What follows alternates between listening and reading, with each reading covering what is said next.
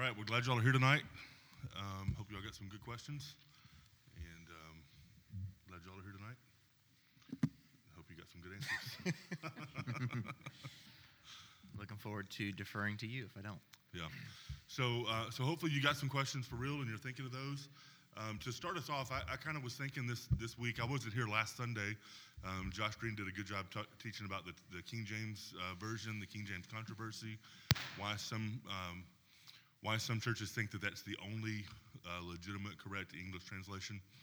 Um, but it occurred to me while I was listening to that online and, and some of the comments that I've made earlier in the in the in the series, it occurs it occurred to me that we've been using this word manuscript sometimes, and I, and I thought that maybe not everyone knows what that refers to, what a manuscript is, or what that means.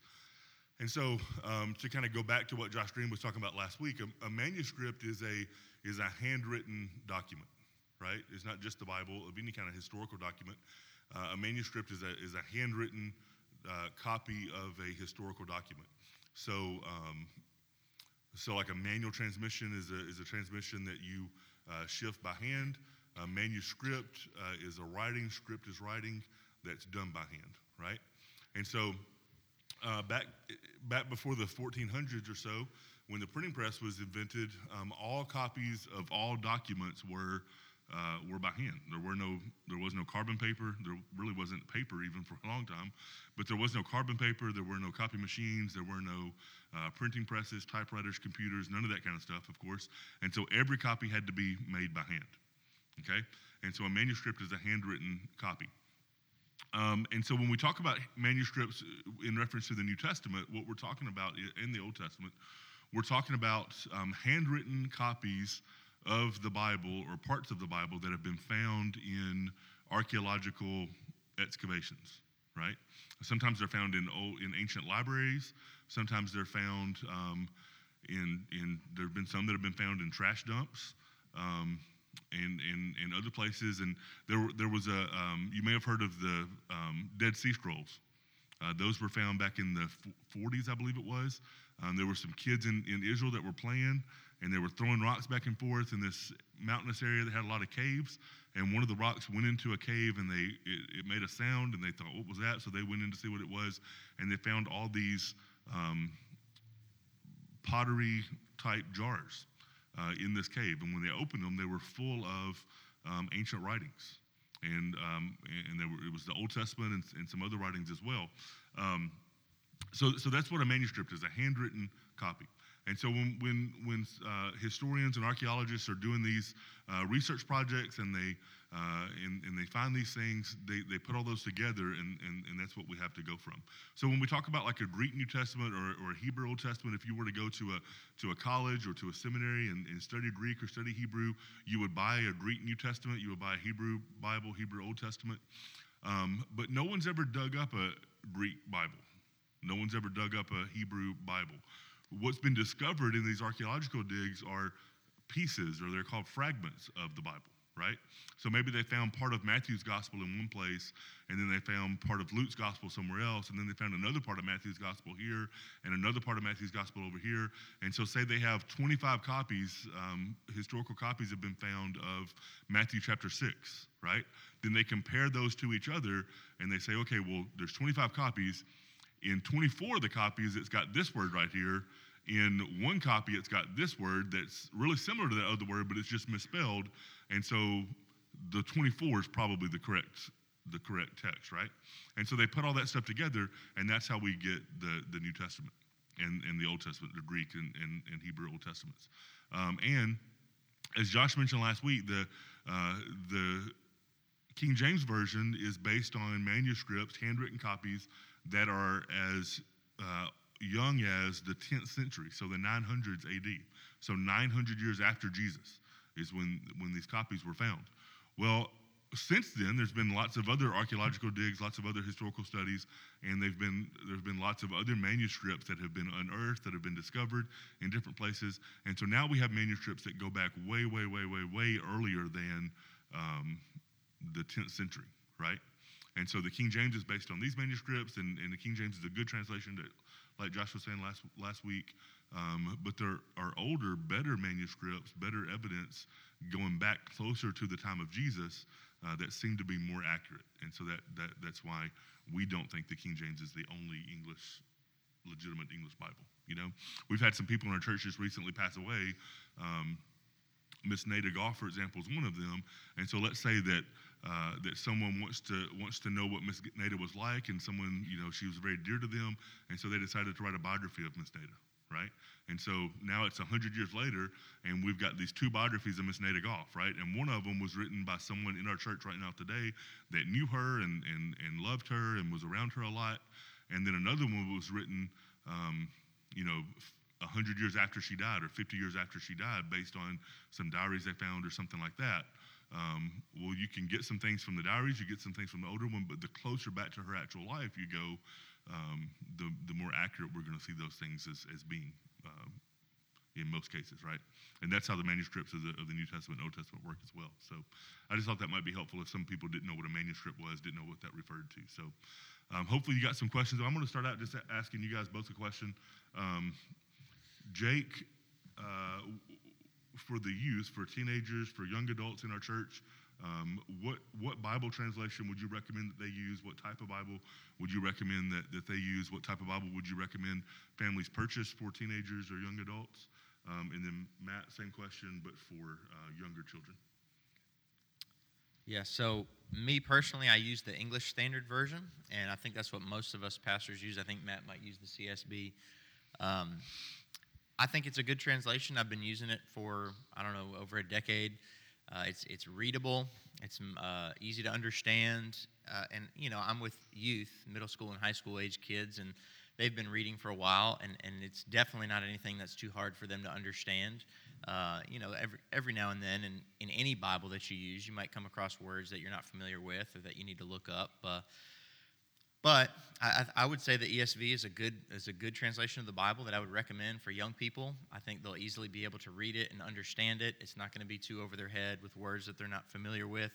Um, but also, if if they're looking for something to help them understand the Bible, uh, ESV puts out a uh, an ESV study Bible, and there's lots of different variations. You've got like the MacArthur Study Bible and, and things like that uh, that are based on the they use the ESV text and then just have study notes underneath. Uh, and those are always helpful. I know all of us are probably familiar with study Bibles, and, and, there's some helpful information in them that, you know, when you come across a difficult passage, they help you to understand it, give some some light on you know context that you're maybe not familiar with. But uh, another version that I would recommend would be the NIV. Uh, I use the NIV before I use the ESV, uh, and it's also it's it's readable. Uh, it's very easy to understand. Uh, and so I would say, you know, either of those would be fine. There are others that would be fine as well, uh, but those are the two that I'm most familiar with, and obviously the e- the English Standard Version more so than the NIV. But but I think either one would be a great translation to recommend to a young young person. Uh, since I'm dealing with younger kids, uh, depending upon the age, if, if your if your kids are in uh, birth through nursery, uh, we can look at a lot of paraphrasing that's done in children's Bibles. If you look at uh, Jesus is Calling uh, Bible or other Bibles that are used for really small children, they're going to be paraphrased. Uh, now, the, the thing that we want to be careful with with anything that's a paraphrase is that uh, our children are learning the ideas and concepts, not necessarily trying to memorize the scripture from those. Um, but we do want them to, to be able to read and understand the stories, and those paraphrases oftentimes are, are simpler and easier for kids to understand. So there's lots of those resources available uh, either through Lifeway or Christian books. Uh, I, I, think that the main thing that I look for in those is that uh, it, there's a heavy focus on Jesus. And uh, as we tell and look through those paraphrase stories, uh, that really you're teaching them the concept of, of understanding what God has done and who Jesus is. Uh, as they begin to come into e-kids, once they get into the, the kindergarten age and, and, and on up through fifth grade and they, they begin to read. The New International Reader's Version is actually a very easy to read uh, version of the Bible. Uh, the, that the grading, if you guys remember that chart that, uh, that Josh uh, printed out and handed out to us, it showed what grade levels uh, you needed to read at in order to be able to understand uh, the way that the, the language is put together. Uh, the easy to read version is like a 2.9, so it's basically like a third grade reading level, and uh, very easy to read. Uh, I'm going to read for you uh, just two pieces of scripture real quick. John 3. 16 through 17, which most of us know that in, in King James, probably uh, in our minds. That's how I, I always uh, remembered it from when I was a kid, learning it uh, from King James. But uh, the, the New International Reader's Version, which is based off of the NIV, uh, says, God so loved the world that he gave his one and only Son. Anyone who believes in him will not die, but will have eternal life. God did not send his Son into the world to judge the world, he sent his Son to save the world through him.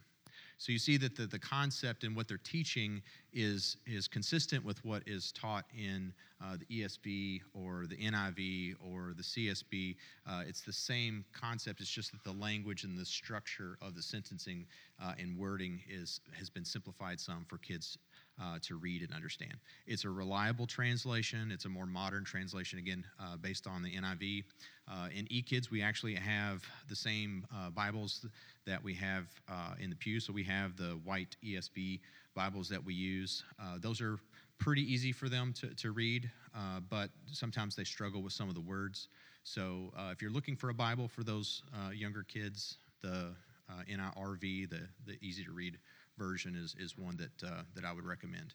The main thing with any of those, and I think we've said this uh, a couple times throughout, is that we want to make sure that, number one, that we're getting a reliable uh, English translation that they can read. That's the most important thing. If we can get kids to read and understand the concepts of the Bible as they grow and as they're able to understand a bit more uh, from a, uh, a, theology perspective, it's not that it's different, it's just that it's going to be closer to a word for word type translation uh, as opposed to a thought for thought. And so when they're little, making sure they understand the thoughts, making sure that it's easy for them to read and enjoyable for them to read uh, is, is really important.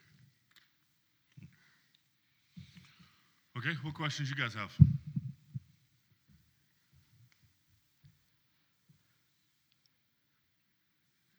Yes, ma'am? Yeah.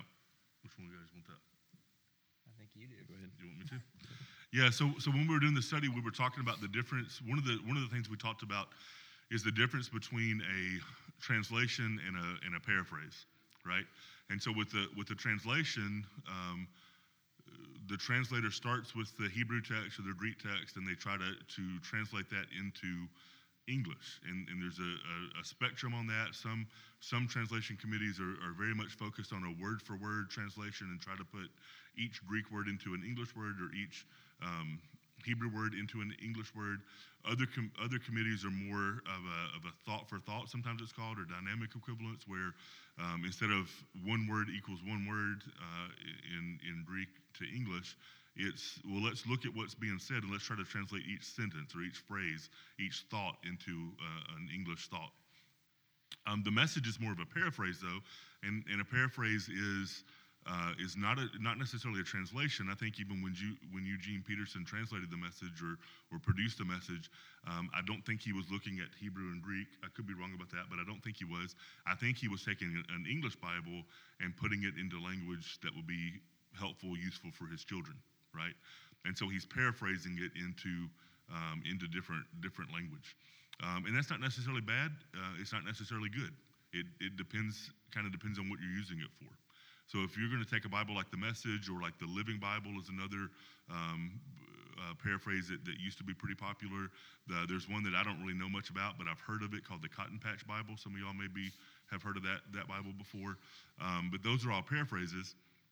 And if you're going to take a, a, paraphrase and try to do like an, in, uh, an in-depth, serious um, Bible study, then that may not be the best Bible to use for that because it, you're not getting a, a, word for word back to the to the original. Um, however, if you're wanting to read um, to your children in a way that they would understand it, that might be helpful. If you're wanting to, um, you know, if you're studying the Bible, say using a, a more um, word for word translation like uh, the ESV or New American Standard or something like that, and but it's a version that you've always read, and so you're really used to what it says already then picking up something like the message could be helpful because it's kind of new language and in some ways maybe kind of shocking to you and kind of kind of help you see something that you haven't seen before just because you're so used to how it's um, how it's written in, in the translation that you're used to. Um, it might even be helpful to you as a as like a devotional um, type reading. So I think I think the message can can be can be good if it's used for a, for a good purpose. Um, but, but I think we would want to maybe use it alongside something else if we were going to do in depth serious Bible study or teaching, or you know, you, you probably won't ever hear anyone from here preaching from the message, for example, you know, um, or a Sunday school class or Bible study or something teaching from the message. Um, but it, but it, but it can be useful for for other things. And I would say, I mean, I so when preparing to preach or teach, I have actually used the message before, especially if I'm working through a passage of scripture that you know I'm just having a hard time understanding like what is the gist of this here? I'll go read it in the message and just see what that says to see if maybe that gives me an idea of you know which way uh, they think the uh, the main point is going uh, and then I'll consult other translations as well that I don't typically use but it's good to kind of look at different translations and compare them and see how uh, you know the different translations how they translate this certain phrase or, or something like that that's oftentimes helpful in getting to um, you know the, the meaning of what the Greek or Hebrew text was. Mm-hmm. Other questions? Austin in the back.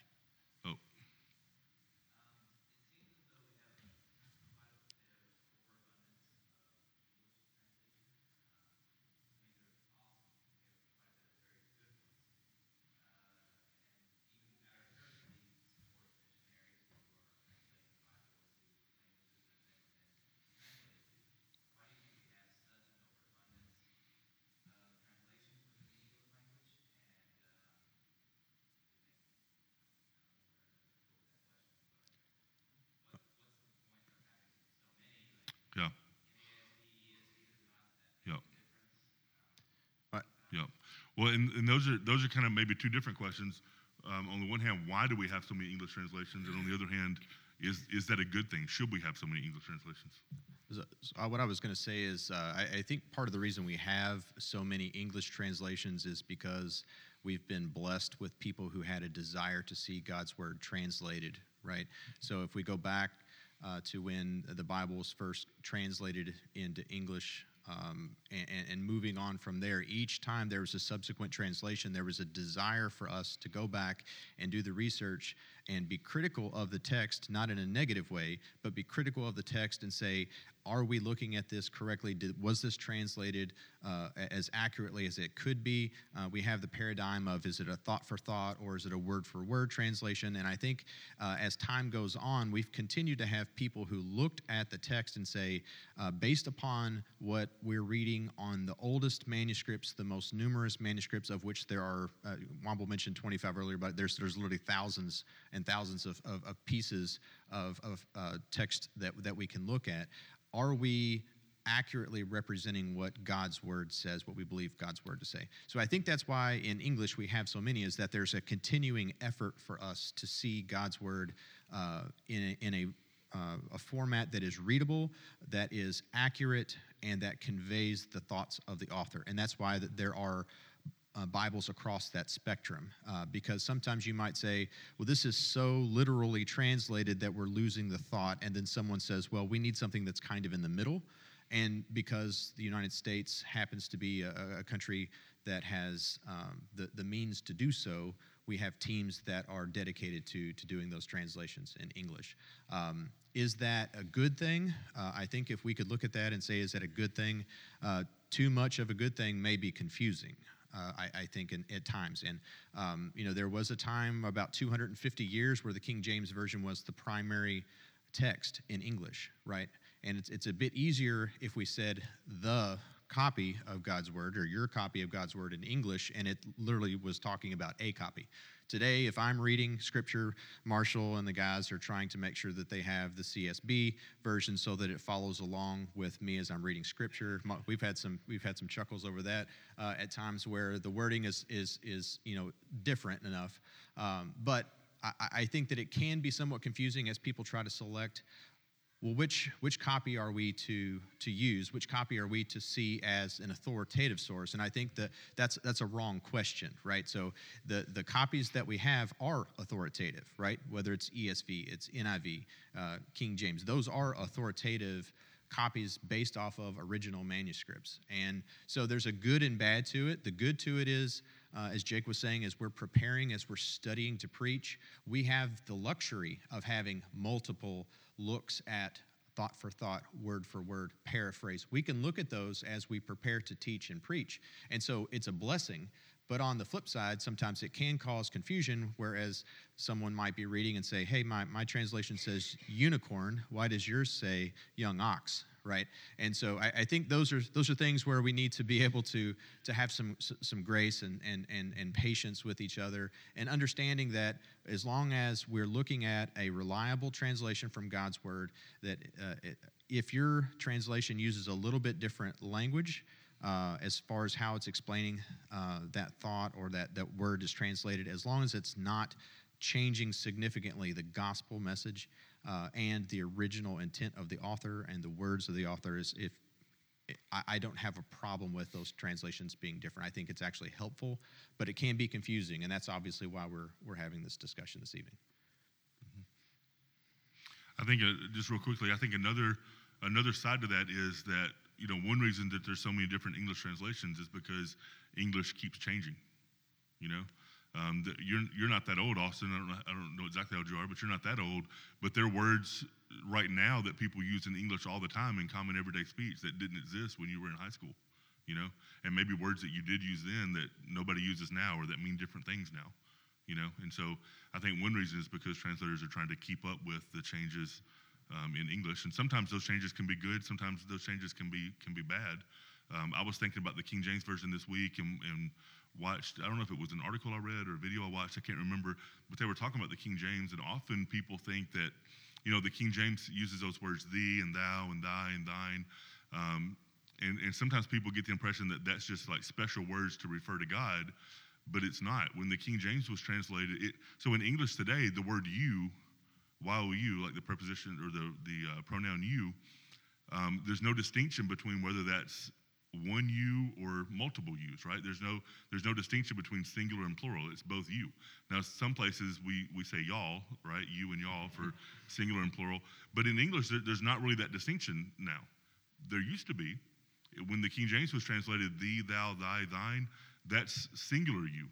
And when they say you, your, yours, that's plural you. And that's how English was then. It's not that way anymore.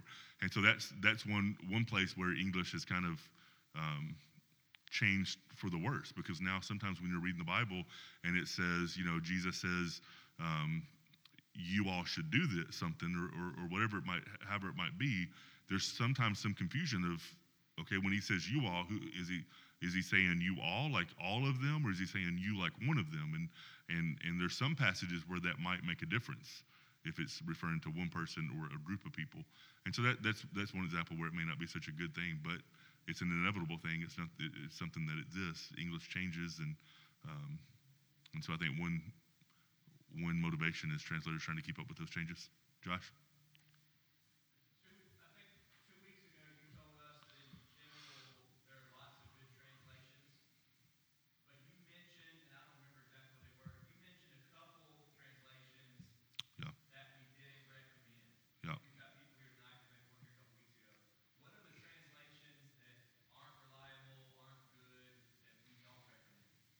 Yeah, so there's there's two that I mentioned that I remember mentioning. There, there might have been a third one I can't remember, but I know I mentioned two that night. One of them is uh, is called the New World Translation, the New World Translation or the NWT, um, and the New World Translation is uh, the Jehovah's Witness Bible, and so it is the Bible.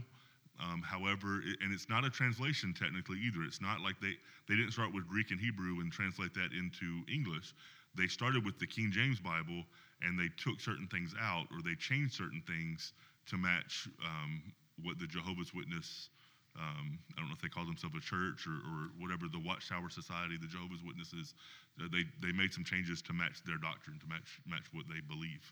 Um, and so we would say that that is not a good that is not a good translation, not a not a good translation of the Bible at all. We would not recommend using that one.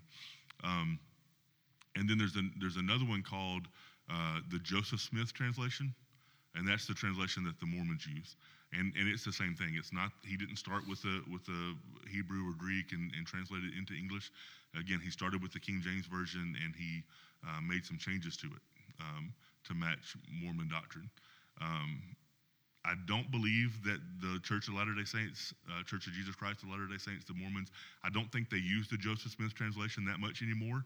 Um, they, they use the King James Bible a lot, and they say the King James Bible is uh, completely true, 100% reliable, as long as it's translated correctly.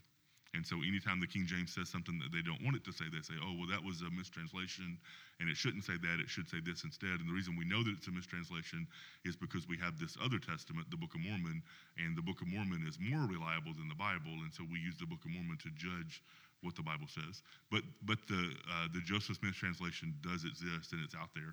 Um, and so we definitely wouldn't recommend using either one of those two. And I can't remember if there was an, if there was another one or not. I think those are the two that you mentioned. Well, you, you also mentioned just a few minutes ago the Cotton Patch Bible. Yeah. And uh, it's not even really, I mean, you're not going to be able to find it. It's not going to be on the shelf in like, you know, Barnes and Noble or whatever. You may be able to find it online, but all it is is the guy basically, I think he only translated Matthew and Acts or, or one gospel and Acts or something like that. And he changed it to where it's set in the South. So I think he changed Jerusalem to Atlanta and things like that. So I mean, it's it's like mm-hmm. ridiculous. That's not I, we would not even mm-hmm. consider that a real translation of the Bible. But I have a copy of it somewhere at home, and that's why I know. it's kind of comical to read, to be honest with you. Drew?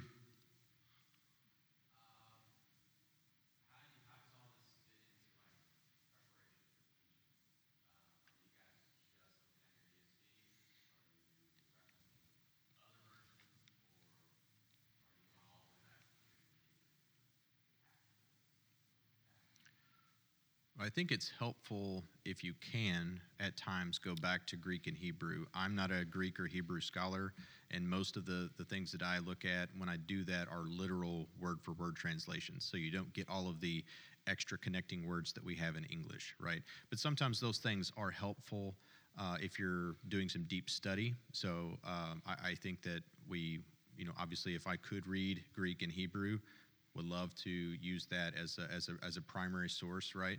But uh, as far as preaching that to you guys, I still have to come back to a modern English translation, right? Uh, the work that Marcus uh, and, and, Rachel are doing with uh, their translating, uh, the, the, work that Wycliffe does with translating is certainly doing that exact thing. They're going back to the original text as close as possible, making sure that the ideas and words are communicated appropriately into a new language. So, uh, for sermon prep, yeah, there's times where you could do that.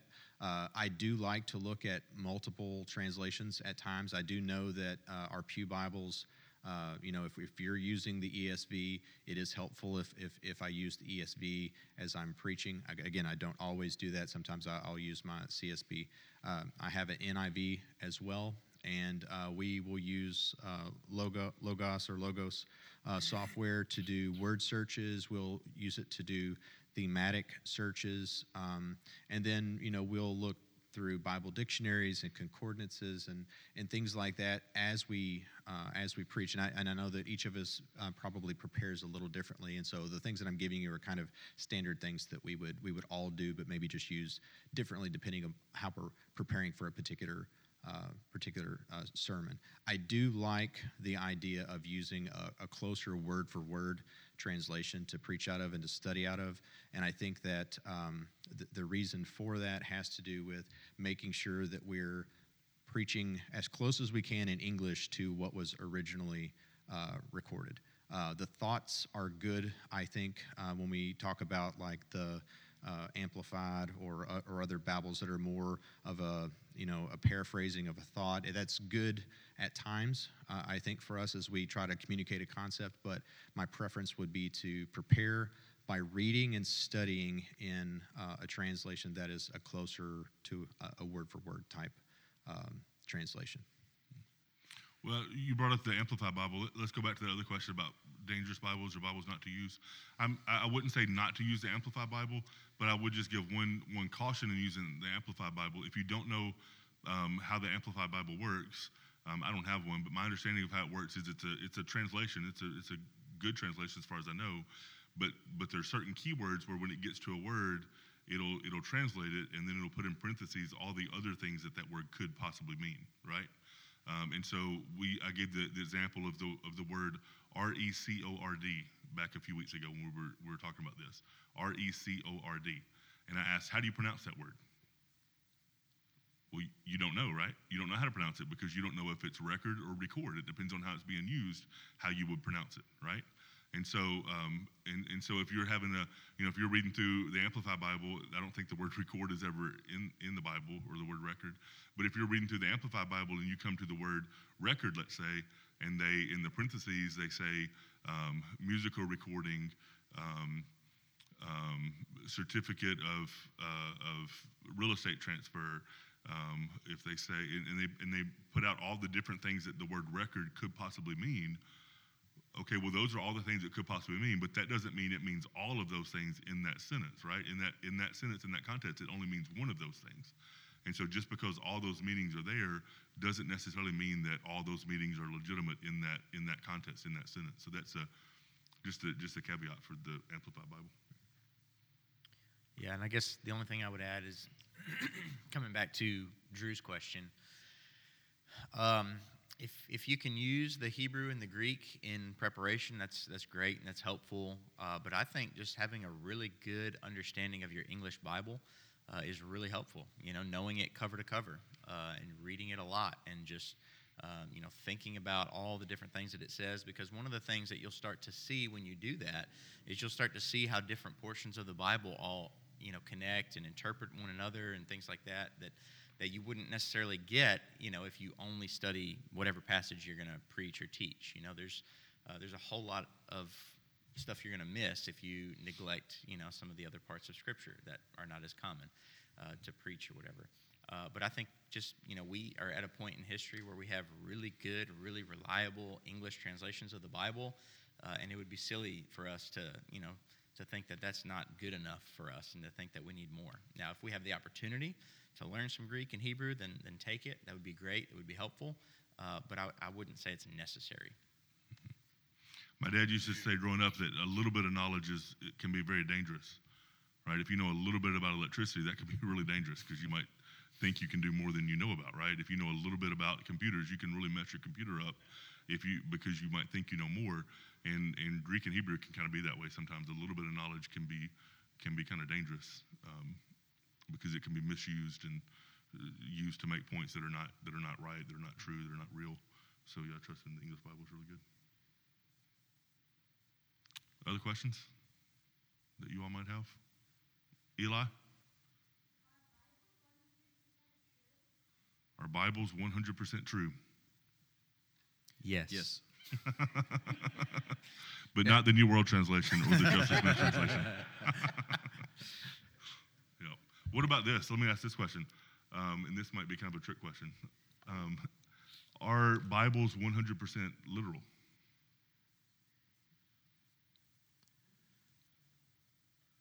There's Do we believe the Bible's literal?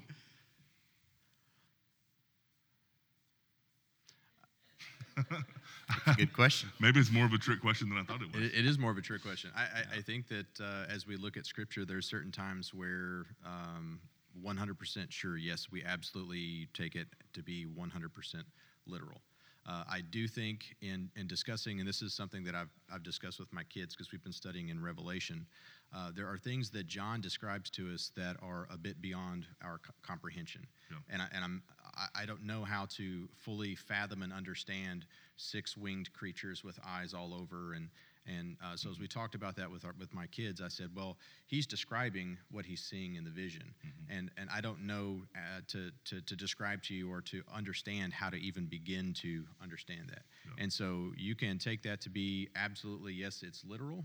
Uh, I, I think that, that, that that's, that, that's uh, one way to look at it. And I think another way at times in Scripture, there are times where you can look at it and say they're describing something that we don't really have a full comprehension of. So at that Yeah. point, I, I think it would be more of, I, I don't want to say um, like a personification or, or something like Yeah. that, but, um, but it's giving us a picture of something that's, that's not really something that we have a reference for. yeah.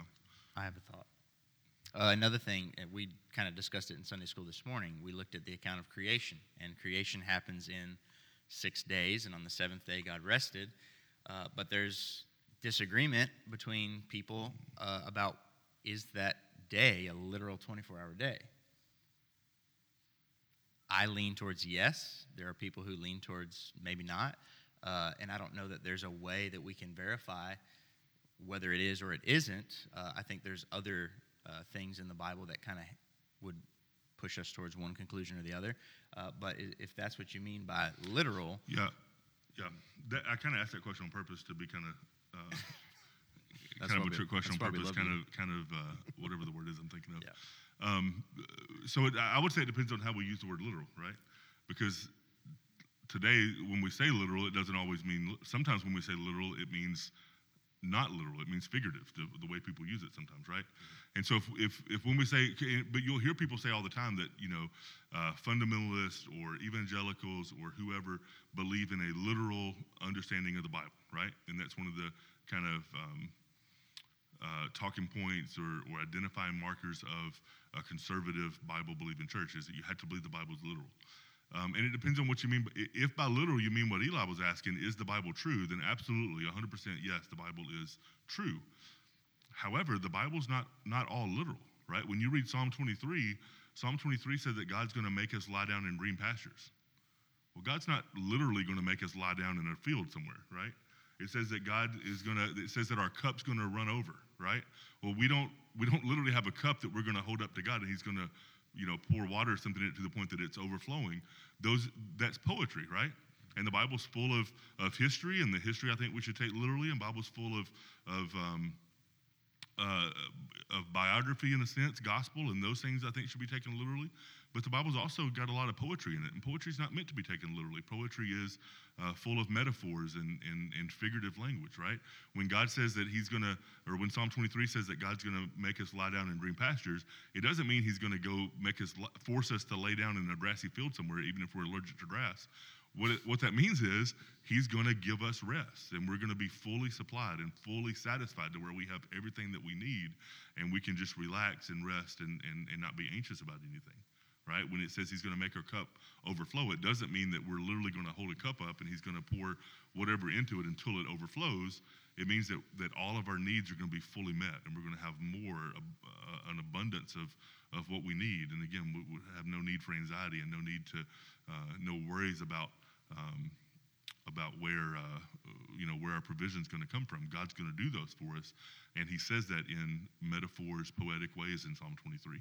And so there are parts of the Bible that are that are that are literal history and biography and, and, and letters and things like that. But then there's other parts that are that are figurative, like um, like Revelation, like you were talking about, some of the visions that, that some of the prophets got, the, some of the poetry sections, um, things like that. But, but people use that word all the time. Do you believe the Bible's literal? If not, then you're not a good Christian. Or do you not believe the Bible's literal? If you don't, then you're, um, you know, a, a liberal or, or, something like that. And, and, it depends on how that word's being used. If that just means, is the Bible true, then absolutely, Eli, yes, the Bible's 100% true. Um, but there are also parts of the Bible that are, that are poetic and metaphor and things like that.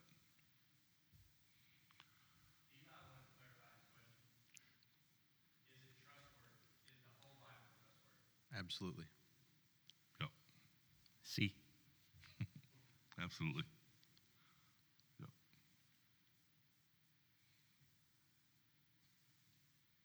Good question, Eli. Other questions? I've got a couple questions for, for y'all. Um, you mentioned, both of y'all kind of have mentioned it already, but you mentioned, Jake, um, study Bibles a little bit ago.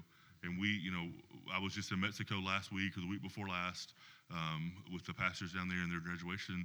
And as, as their graduation gift, we gave them all Spanish study Bibles, a really nice Spanish study Bible. Um, and so, so how, how should we think about study Bibles? Are they, um, are they, are they useful? Are they good? Um, obviously, we think so if we just sent a, gave a bunch away as gifts, right? Um, what's good about them? Um, are there dangers to them? Is there anything that we should watch out for? Um, how do we know if it's a good study Bible or all, all those kind of questions? Yeah. Um, so study Bibles, I think we would all agree are, are, good and they're helpful. We probably all have owned one, or used one. Uh, perhaps we have one with us tonight. And one of the things we have to keep in mind is that what's the words of God is what's in the columns, and what's not the word of God is what's underneath the columns. We've got to make sure we understand that those are just notes that people who have studied these books for perhaps all of their life, they've, they've found these truths to be helpful in understanding what the Bible is saying. And so they've added it as a note. But those notes are, are by no means authoritative. Uh, they're by no means the end all be all, uh, the final answer. And we've got to make sure we understand that as well.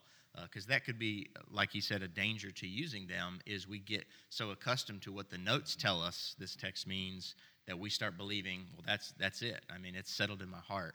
Uh, and it doesn't leave us to kind of wrestle with other, other things that the text might mean. Uh, so that's one of the potential dangers if we always go to a study Bible first. Uh, and I would say one of the things I think all three of, or all four of us do when we uh, preach or teach is uh, we, we just read the text as it is first. Uh, and we, we let that kind of um, roll over our hearts and our minds, and, and we pray about it and all of that before we ever go to any comments on it. Because the first thing that's going to happen when you read somebody's notes about a passage or you know somebody's commentary is it's going to lead you into thinking a certain direction because that's the way they think or that's the way they've taken it. Uh, and so you know you just have to be careful with those types of notes and, and things that uh, you let yourself wrestle with the text before you just go and, and try and find you know some helpful answer to it. Did that answer all the? There was like yep. ten parts to that question. Well, uh, one weakness I found in study Bible is it seems to me every time I have a really hard question or a really difficult topic that I'm trying to see, okay, what, what can yeah, I find out about this? It. Let me look up a uh, in a study Bible or something.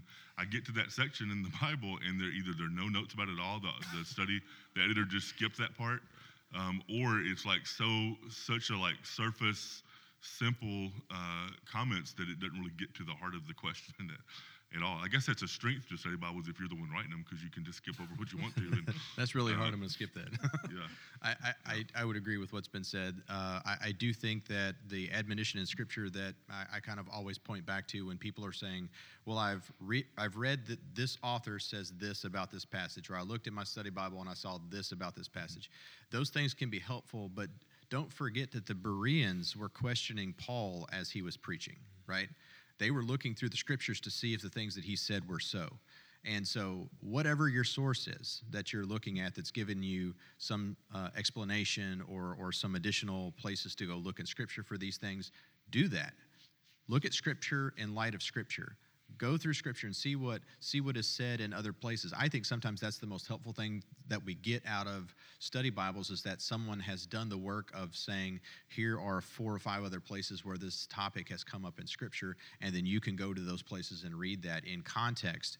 Um, part of the, the, the, danger at times with depending on who's writing the commentary or who's doing the study is that they may already have some theological or doctrinal views that might be uh, opposed to the way that you might believe or you might feel um, that what, what scripture says and if you begin to just do what jake was saying which is just follow along with only what they're using in the notes you might be pushed in one way or the other as opposed to wrestling with the scripture yourself so I absolutely believe that we, we look at those things because they're helpful, but the most important thing is for us to major on the scripture. Mm-hmm. I don't know if y'all have ever been in a Bible study where the teacher's teaching and maybe they're asking a question and there's a discussion going on, and someone either disagrees with what the teacher said or um, makes a point as if it's something that they've just come up with on the spot, and you can tell they're just reading the study notes out of their study Bible, right? and that's and, and that's that's a sign that's a sign that, that they're not actually thinking about what the Bible says itself and, and, and wrestling with what it says. They're just taking what someone else has said about it instead of thinking about it for themselves. That's, that's not good. Um, final question, um, and Matt kind of brought this up earlier as well. Um, what what do y'all think? What should we think about um, children's Bibles? Are there are there uh, you've already mentioned some of the good things about children's Bibles. Are there dangers to look out for when we're looking for a children's Bible? How should we think about uh, picking out a good children's Bible? Um, even, even I don't know if you all are familiar with the Action Bible. The Action Bible is a Bible that was um, uh, that's that's put together for, for children, but it's like a comic book Bible. It's it's drawn and uh, just gra- like a it's like a comic book graphic but novel, It's a, right, graphic it's a big big book, and it's like it's like that. So um, so how should we think about something like that? Uh, so the, the first thing with any of those is that they're not going to give you the full counsel of God's word. They're, they're going to have selected stories that they're going to present. The Action Bible, we actually have one, and it is a, it's, it's done like a graphic novel, like you would see Spider-Man or Superman or something like that. Um, so some of those, uh, I, I think there's they're, they're fine for communicating uh, the general story, right? But they're not going to give you the biblical account of the story. Uh, there are some that have left out certain biblical accounts, and I'm like, why did they leave that out, right? Why would they leave this out of, if you're, you're putting together a paraphrased Bible, why would you leave this part out? And I'm sure that there's a reasoning for why they left out what they did in order to get it into the right size and number of pages and all of that. But that's the biggest thing for me is that, um, number one, it has to be God honoring, Jesus exalting, consistent with what I know Scripture to say. If you have any question about whether or not um, it is theologically sound, don't buy it, right? I mean, we're looking for uh, sources uh, of material for our kids that are easy for them to read, something that might be small devotionals for them to do at night. But if we're teaching them heresy, we're, we're not doing the right thing, right? So we're looking for uh, materials that have been paraphrased from solid sources that are teaching doctrinally what we believe right? That's the that's the most important thing. And then uh, ultimately as they begin to, to to read on their own like i said earlier we want them to to use a reliable translation. Uh, the, the the the international readers version sort of leads people into eventually the niv or uh, you can obviously translate over and use the esv but that's sort of why it was created. So content content content it has to be solid um, biblically uh, even even as a paraphrase. That's the the most important thing for me. Yeah, so we're my family's in the thick of children's Bibles. We've got probably I don't know eight or ten of them at home, uh, and there are some good ones that we have, and there uh, there's there's one in particular that's really bad, and uh, it's actually one that Samantha got uh, when she was a little girl. It's you know got the year of her birth in there and everything, and so we we have used that one from time to time, and our kids love it. There's a lot of pictures, really big words, short stories, all of that. Uh, but oftentimes, all it does is it just tries to tell you a happy little fun story and then put your kids to bed, but it doesn't really get to the heart of what's happening in that story. Uh, and so, some of the other ones that we have that we really like, uh, like the one that we're uh, reading through now with our kids, I don't remember the name of it, um, but it's big and blue, and my wife would know. Big Uh, picture Bible. I don't remember. But anyway, uh, it's it's really good in that all of it. We just started it like a month ago, and so we're only like 30 stories in. Uh, but it's it's got all the stories starting from the Old Testament going through, and it's pointing. uh, You know, at the end of the story, it ties it into. Here's why this matters. Here's how this plays into the big picture of Scripture, and and you know how it relates to Jesus and all of that. And so Bibles like that are really good because they honestly sometimes help me in thinking through some of these old Old Testament stories and how they uh, connect into the larger narrative of the Bible and Jesus and all of that. Uh, so I think one of the things, if if you know, if you're a young family, you're looking for a good Bible, flip through some of the stories. You know, if they're making a point to you know get to Jesus and talk about Jesus and why he is important and why he matters, that's probably a good children's Bible. If it's not, if it's just some fun pictures and you know a fun little Bible story, oh David beat Goliath and everybody cheered, uh, that that's maybe not the best. And so uh, I, I think with all the young families at our church, there's plenty of people to ask for recommendations. I'm sure the Greens have read tons of good ones, tons of bad ones. I'm sure Matt and his family have read tons of good ones and tons of bad ones, and many others as well. So I think there's plenty of, of people that you could go to for recommendations. I think the Jesus Storybook Bible is one of our, our favorites. Uh, it always kind of brings it back around to Jesus at the end and talks about how uh, God's uh, never giving up love Yeah. is, is always bringing us back to the day when He will send one who will uh, make things right. Uh, And, and it always kind of comes back at the end to, to Christ. Yeah, uh, the, so the Jesus Storybook Bible is really good. There's another one called the Big Picture Story Bible that's really, really good. Um, and and th- those have been helpful to me, and even as, as adults here, um, something like that might be even helpful to you if you if you feel like you know a lot of, about the Bible, you know a lot of stories in the Bible, but you don't know you don't have a good idea of how they all fit together. Um, what does the story of Moses have to do with the story of Jacob and his ladder? And, and, and, you know all these little stories, but you don't know how they all fit together. Even getting a really good children's Bible, the Jesus Storybook Bible, the Big Picture Bible, something like that, um, and reading through that as an adult can be really helpful. It's helped me to kind of get a, a firm grip on the overall whole story of the Bible and how each of those little stories fit into the one one big story. So that, that might be something good for you. And, Well, and if you if you want an excuse to be able to read that, we have a nursery ministry that is always looking for people to help, and we have those down there for you to read to the kids. So if you need an excuse, there you go. Yeah, well, thanks so much, Matt. Thanks so much, Jake. Um, remember that uh, this has been a pretty good series. I think um, r- you know it will be it will be a, a um, it will be a, a, a tragedy. It will be um, it would be so so bad if we have all these English translations. The Bible's been translated into all all these different good, reliable English translations, and yet we don't use it. Right?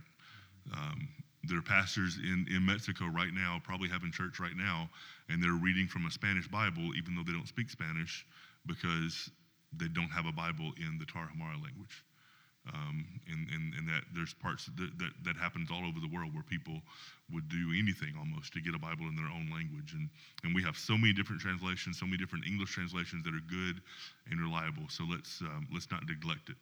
Let's, let's use the, the, the gift, the blessing that God has given us as English speakers in, um, in the, the 21st century.